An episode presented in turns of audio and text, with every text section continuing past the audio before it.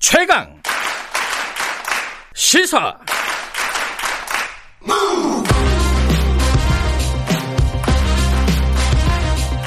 지금 여러분께서는 김경래 기자의 최강 시사를 듣고 계십니다.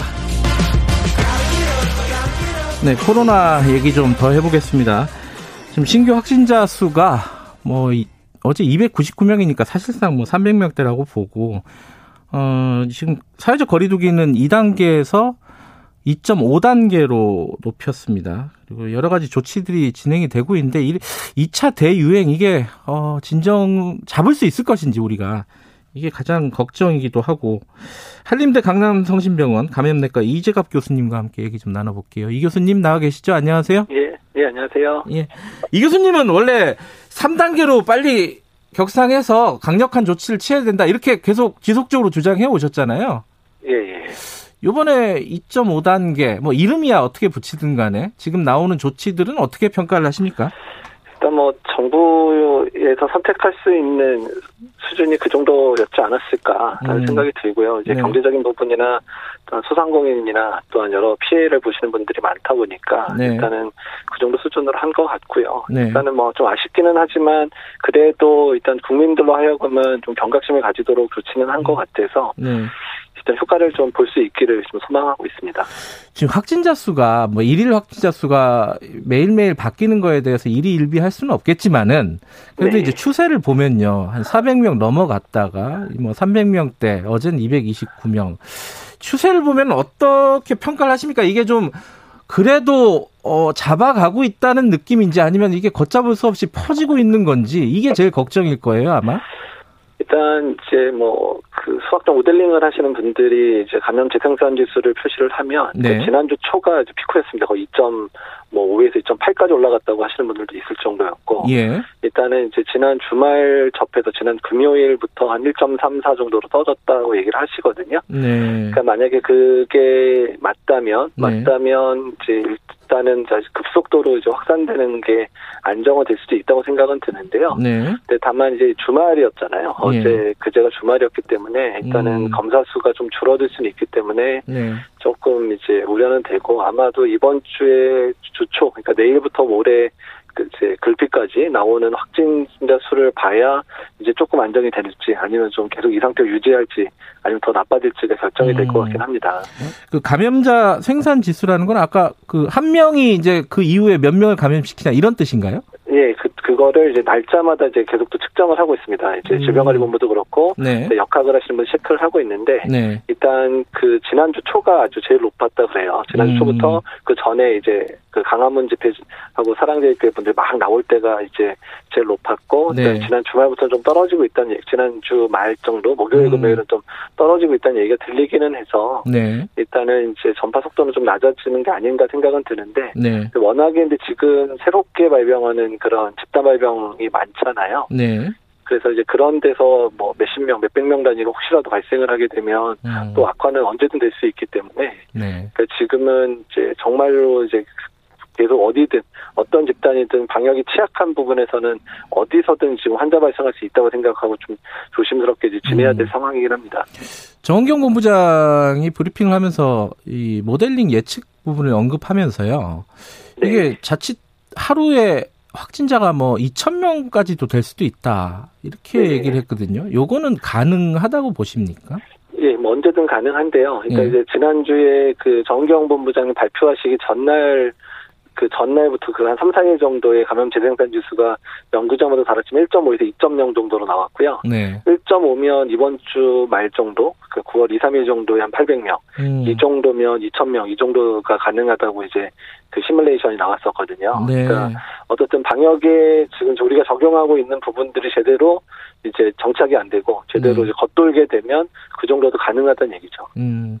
지금 이제 당장 걱정은 어, 우리 방역 체제 방역 체계가 감당할 수 있느냐 네. 이 문제와 치료가 또 이게 중증 환자라든지 이게 늘어나면서 이게 우리가 지금 어느 정도까지 대비가 돼 있느냐인데 먼저 우리 방역 체계라든가 이런 부분들이 어느 수준까지 와 있습니까? 지금 뭐 거의 어, 한계에 다다른 거 아니냐 이런 얘기들 많이 하잖아요. 어떻게 보세요?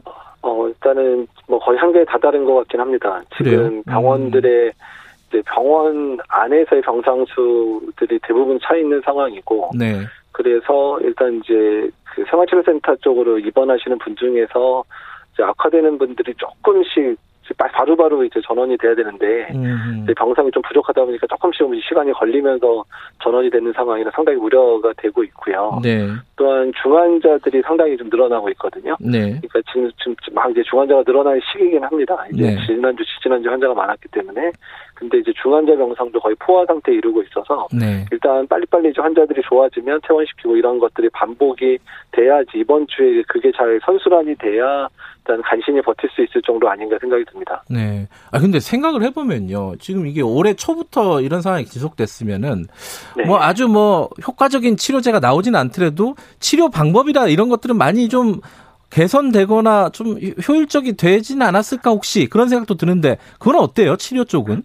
일단 치료 쪽은 이제 예. 각 병원들이 환자 경험이 많아지다 보니까 예. 전반적으로 치료 성적이 우수해지고 있는 건 맞는데요. 예예. 예. 그래서 최근 들어 아마 사망자 숫자가 늘어나긴 하지만 대구 경북대처럼 급속히 늘어나지는 않잖아요. 음흠. 근 그제 그게 이제 그런 이유 때문이기는 한데 다만 지금 좀 좀 어려운 거는 너무 고령 환자가 많습니다. 지금 예. 70대, 80대 뭐 이렇게 진단되는 분들이 많다 보니까 예. 이게 그 정도 되는 분들은 정말 이미 진단됐을 당시에 손도 못 쓰는 상황이 돼서 오시는 분들이 꽤 있어요. 그러니까 증상이 이제 애매하고 뭐 이래서 좀 너무 연세가 많으시면 폐렴이 생겨서 잘 모르고 계시는 경우가 많거든요. 네. 그래서 병원 왔을 때 이미 너무 상태가 나빠져서 뭐 하루 이틀 내에 돌아가시거나 최근에는 아예 병원 오시기 전에 돌아가셨는데 사후에 검사는 이게 양성 나오신 분들도 나오잖아요. 음흠. 그러니까 이런 분들이 이제 고령 환자의 특징이거든요. 네. 그래서 최근에 고령 환자가 늘어나고 있는 측면 때문에 아무리 치료 방법들도 좋아지고 의료진도 이제 이 병에 적응해서 치료를 잘하더라도 음. 이런 분들은 손 쓸 수 없는 경우가 꽤 있다는 거죠. 네.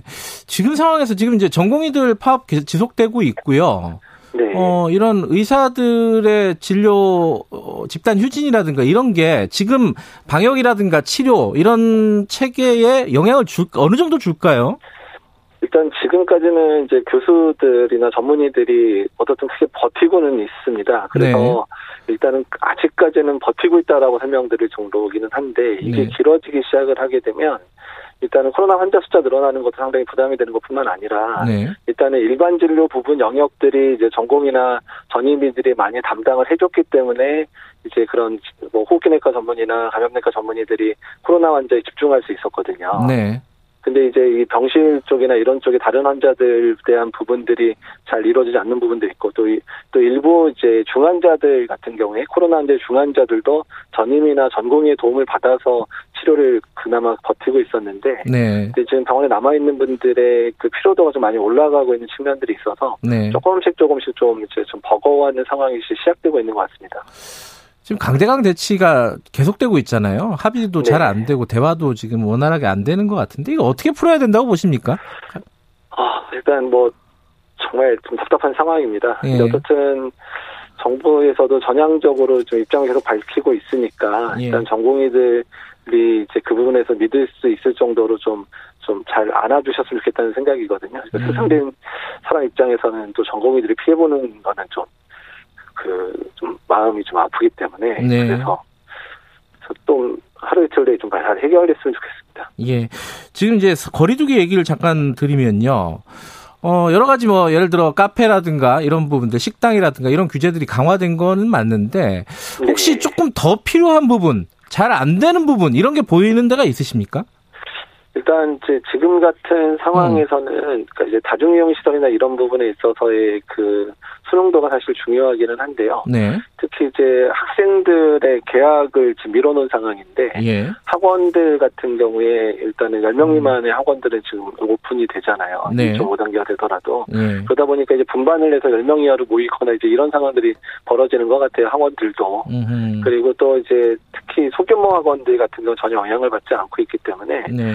그런 학원들도 좀 되도록이면 이제 비대면 수업으로 좀 돌려주셔야 음. 이제 지금 상황에서는 극소수라 그래도 한 명만 감염되면 연쇄적으로 클래스가 여러 개가 돌아가니까 그래서 네. 학원이나 이런 부분 좀 관리가 좀 더 필요하지 않을까 그리고 이제 여러 이제 이제 풍선 효과가 있어요. 그러니까 네. 수도권만 확 강하게 해놓으니까 네. 이게 수, 수도권에서 한두 시간 거리에 있는 지역 같은 경우는 지금 단계가 안 올라간 지자체도 있잖아요. 네. 이제 그런 데 같은 경우에는 이제 그쪽으로 가서 이제 좀 하고 오시는 분들도 꽤 있는 것 같거든요. 음. 예, 그래서 일단은 전국 단위로 좀 이렇게 만약에 하루 이틀 내에 안 되면 전국 단위로 훨씬 더 강화해야 될 상황도 되지 않을까 생각이 듭니다. 예. 지금 학원 말씀해 주셨는데 소규모 학원이 지금 사각지대에 있을 수도 있다. 근데 네. 이제 지금 청취자분 같은 경우에 4983, 4938님이 네. 마스크 쓰면은 좀 소규모로 이렇게 모여 있는 거는 괜찮지 않겠느냐라고 말씀하시는데 여기에 대해서는 뭐, 뭐라고 말씀해 주시겠어요? 그러니까 이제 마스크를 너무 마스크가 이제 예방에 정말 중요하긴 한데 마스크를 맹신하시면 안 되거든요. 그러니까 음. 왜냐하면 사람들이 접촉을 해서 오랜 시간 같이 있게 되면 마스크를 네. 계속 쓰고 만나기도 힘들 뿐더러 여러 접촉이라든지 좀 환경이나 이런 확진자가 섞여 있으면 환경이 오염되다 보니까 여러 경로를 통해서 바이러스가 전파될 상황들이 생길 수 있거든요. 네. 그렇기 때문에 되도록이면 일단은 지금은 거리를 두고 최대한 안 만나는 게 가장 음. 안전한 방법이기는 합니다. 그, 이 같은 생각이 교회 교인들도 이제 일부에서는 그런 생각을 하는 것 같아요. 방역 수칙 좀 잘 지키고 좀 띄엄띄엄 떨어져서 앉아서 하면은 대면 예배 잠깐 보는 게 뭐가 그렇게 문제가 되느냐. 다른데 뭐 식당 같은데 여는데 어쨌든 네. 이, 이 생각에 대해서는 어떻게 봐야 될까요? 어, 그러니까 일단 지금 상황이 엄중, 엄중 하다는 거죠. 특히 음. 이제 교회에서 교회 간으로 전파된 사례가 상당히 많았잖아요. 네. 그러니까 이제 조금이라도 방역 수칙이 무너지면 교회에서의 발병 양상은 아주 대규모로 발병하는 양상을 띠게 되거든요. 네. 그러니까 이제, 이제 대면으로 예배를 드리는 상황뿐만 아니라 사실 사람들이 모이게 되면 네. 이제 오랜만에 만나고 이러니까 또 2차적으로 또 식사를 하러 뭐 교회 안에서 식사를 안 하시더라도 같이 식사하러 가시고 이런 일들 생기니까 다중 접촉이 계속 생길 수밖에 없는 상황이 돼요. 예. 그러니까 그러다 보니까 아예 비대면 예배를 드리다 보면 이제 그런 모임 자체가 이제 적어지니까 네. 이제 교회 내에서 발병도 줄어들 수 있다 이제 이런 생각이 드는 거거든요. 예. 그래서 지금은 사실 뭐 교회 예배뿐만 아니라 이렇게 사람이 모일 수 있는 뭐 대규모 집회 뭐 어떻든 뭐 교육 과정이라든지 네. 광자, 심포지엄 이런 것들도 다 이제 좀 접어야 될 상황이고요. 네. 일단은 중간 중간에 그런 모임이더라도 식사가 제공되는 그런 상황들 만드시면 안 될 것 같습니다. 네. 정말 피치 못해서 약간의 어, 소규모 모임이 있다 하더라도 식사 같은 것까지 할 하면 안 된다 이런 말씀이시네요 일단. 네, 맞습니다. 이제 식사도뿐만 아니라 뭐 차나 이런 거 어쩔 수 없이 네. 우리나라 사람들이 꼭 그런 걸 내놓고 회의하시잖아요. 예, 예. 근데 그런 것도 아예 안 된다는 얘기죠. 지금 상황에서 어쩔 수 없이 모인다고 하더라도. 요거 하나 여쭤봐야겠네요. 1661님이 골프장에 사람들이 몰린다. 골프장이 약간 야외에서 하니까 좀 안전하다 이런 느낌들을 가지고 있는 것 같아요. 네. 이거 어떻게 생각하십니까? 골프 가면 그, 또 사우나도 해야 되고 막 그렇잖아요. 예, 그러니까 골프 자체에 나가서 계시는 동안도 사실 골프 같은 경우는 서로 담소를 하시면서 왔다 갔다 하시잖아요. 예, 예. 때문에 만약에 야외라고 마스크 안 쓰시고 담소하면서 가까이 붙어버리시면 어차피 전파가 되고요. 음. 게다가 골프가 골프로 끝나는 게 아니라 이제 뭐 차를 타고 이제 카트 같은 데 타고 같이 이동하시면서 이게 접촉이 강하기도 하고 또 네. 휴게소라든지 이런 데서 식사하시거나 음주하시거나 이런 게 다 하나의 세트로 돼 있잖아요. 예. 그렇다 보면 여러 군데서 접촉이 되니까 그래서 전파가 여러 군데서 골프장에서 발생하는 거거든요. 네. 좀 지금 몇 주만 좀 참아보자 이렇게 좀 사회적으로 좀 어, 합의를 했으면 좋겠고 또 하나 네. 걱정이 지금 이제 늦 여름 막바지예요. 막바지인데 가을 오면은 더 심해진다. 뭐 바이러스가 어 건조해지면은 더 활발해진다. 뭐 이런 얘기도 있었고 네. 어떻게 봐야 됩니까? 가을 되면 더 위험한 겁니까? 일단 이제 그 이렇게 지금 이번에 2차 유행 온 것처럼 예. 뭐 가을이든 겨울이든 언제든 뭐 3차 유행, 4차 유행은 우리가 느슨해지면 언제든 올 수 있는 부분이고요. 네. 일단 저희가 사실 이제 가을 겨울이 걱정하는 거는 인플루엔자랑 동시 유행이 되는 상황이 아, 돼버리면 동시 예. 예. 근데 이제 환자들이 이제 증상으로 구분이 안 되다 보니까 예. 그러니까 이제 이거를 이제 구분하는데도 이제 많은 어려움이 생기고 음. 또한 그로 인해서 양쪽에서 다 이제 이제 고위험군들 같은 경우에는 합병증이 생기다 보니까 네. 중환자들이 늘어나게 되니까 의료 체계 상당히 부담을 줄 수 있다. 이제 이 부분을 저희 걱정을 하고 있는 겁니다. 예. 마지막으로요. 어, 지금 국민 여러분들 뭐 불안해 하시는 분들도 있을 거고 지금 상황에 대해서 불만을 가지신 분들도 있을 겁니다. 지금 중요한 게 진짜 무엇인지 어, 이재학 교수님 말씀은 아마 다들 잘 들을 것 같으니까 한 말씀 좀 네. 해주시죠. 일단 이제 대구 경북 때 우리나라가 그래도 빨리 버틸 수 있었던 이유가 음. 사회적 거리두기를 자발적으로 거의 70% 이상의 국민들이 동참을 해주셨고, 예. 일단은 90% 이상의 대구 경북을 안 떠나면서 그 대구 안에서 잡을 수 있었거든요. 네. 지금 동일합니다.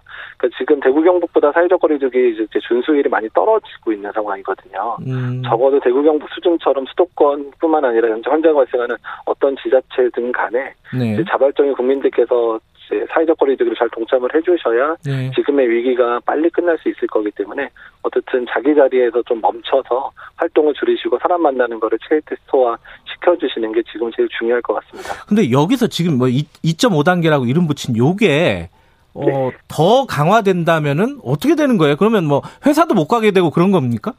또 회사는 이제 꼭 가야 되는 경우 빼놓고는 재택근무를 권장을 하게 되고 되고요. 예. 그러니까 개인적인 그 개인적인 외출이나 이런 거나 뭐 이제 뭐 생필품 사는 거 이런 거를 제한하지는 않을 겁니다. 근데 예. 일단은 웬만한 사람이 많이 모이는 장소들은 대부분 문을 열지 않을 거다, 닫을 거다 이렇게 생각하시면 됩니다. 아, 그런 사태까지 안 오려면은 말씀하신 대로 자발적으로 먼저 어, 자 거리두기 더 철저하게 해야 된다.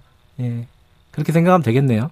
예, 맞습니다. 예. 알겠습니다. 오늘 말씀 감사합니다. 여기까지 듣겠습니다. 고맙습니다. 예, 감사합니다. 예, 한림대 강남성심병원 감염내과 이재갑 교수님이었습니다. 어, 김경래 최강 시사, 어, 이게 코로나 얘기로 어, 항상 시작을 하는데, 어, 이 풀리지가 않습니다. 조금 더 강화된 어떤 우리 마음 자세가 지금은 더 중요한 것 같습니다. 어, 1분 여기까지 하고요. 잠시 후 2부에서는요, 어, 여의도 정치에 젊은 피가 떴다. 김남국, 이준석, 이준석, 김남국의 정치 사이다 예정돼 있습니다. 정치 현안 여러 가지 있죠. 이낙연 어, 대표 당선도 있고 여야 간에 지금 지지율도 엎치락뒤치락 하고 있고 어, 뜨거운 어떤 현안 다뤄보는 시간 어, 기대해 보겠습니다. 잠시 후 8시에 뵙겠습니다.